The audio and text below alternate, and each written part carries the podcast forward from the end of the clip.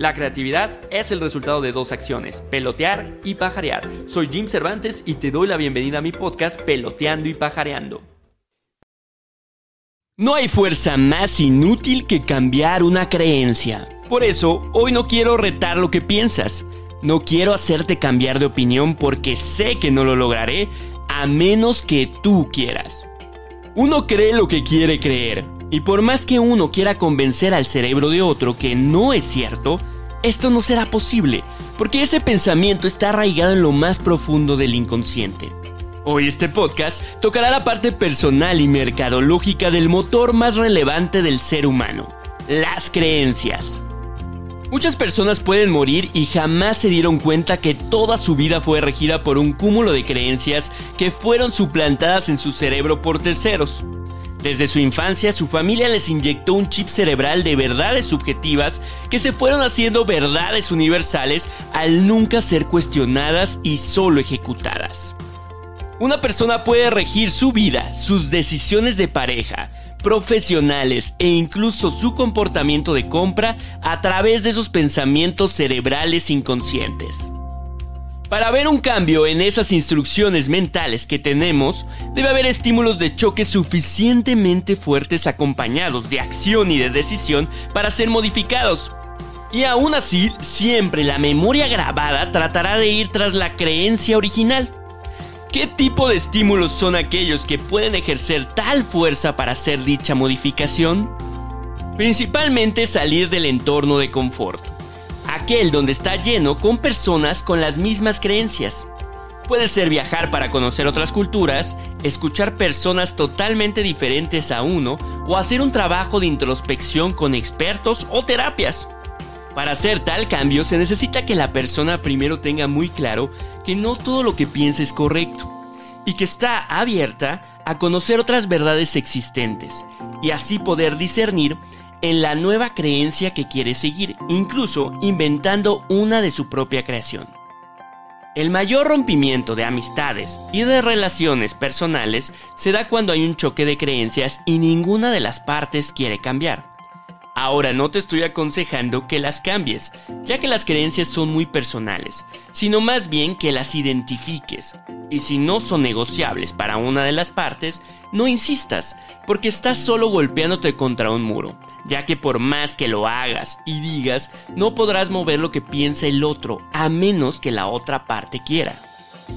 Para cerrar la parte personal e irnos a la parte de cómo aprovecharlas del lado de marketing, Solo te puedo decir que puedes perderte de muchas cosas por no analizar tus creencias y decidir cuáles de aquellas te pueden limitar a ser feliz y a disfrutar libremente de tu vida.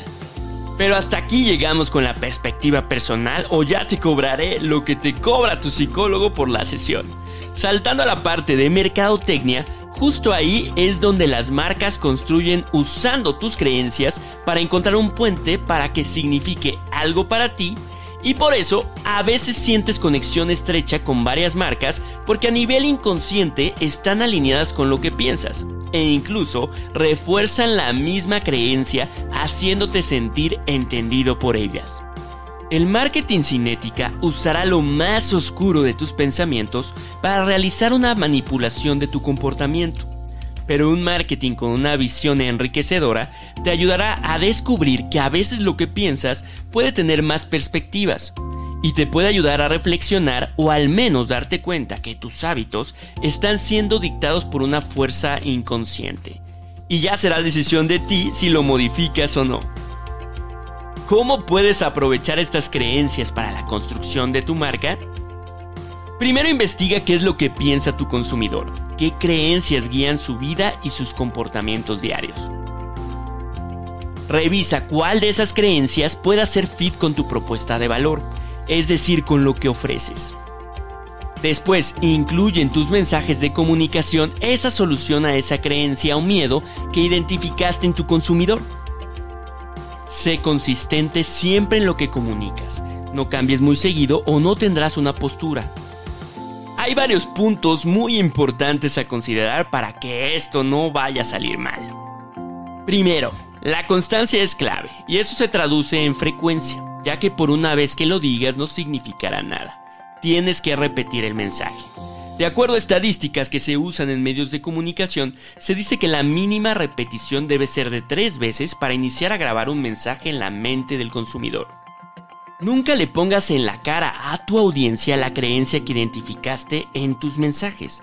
La creencia descubierta es solo inspiración para crear una solución y enseñar eso para que la persona haga una liga en su pensamiento pero no para que la muestres tal cual lo piensas porque si no vas a generar rechazo.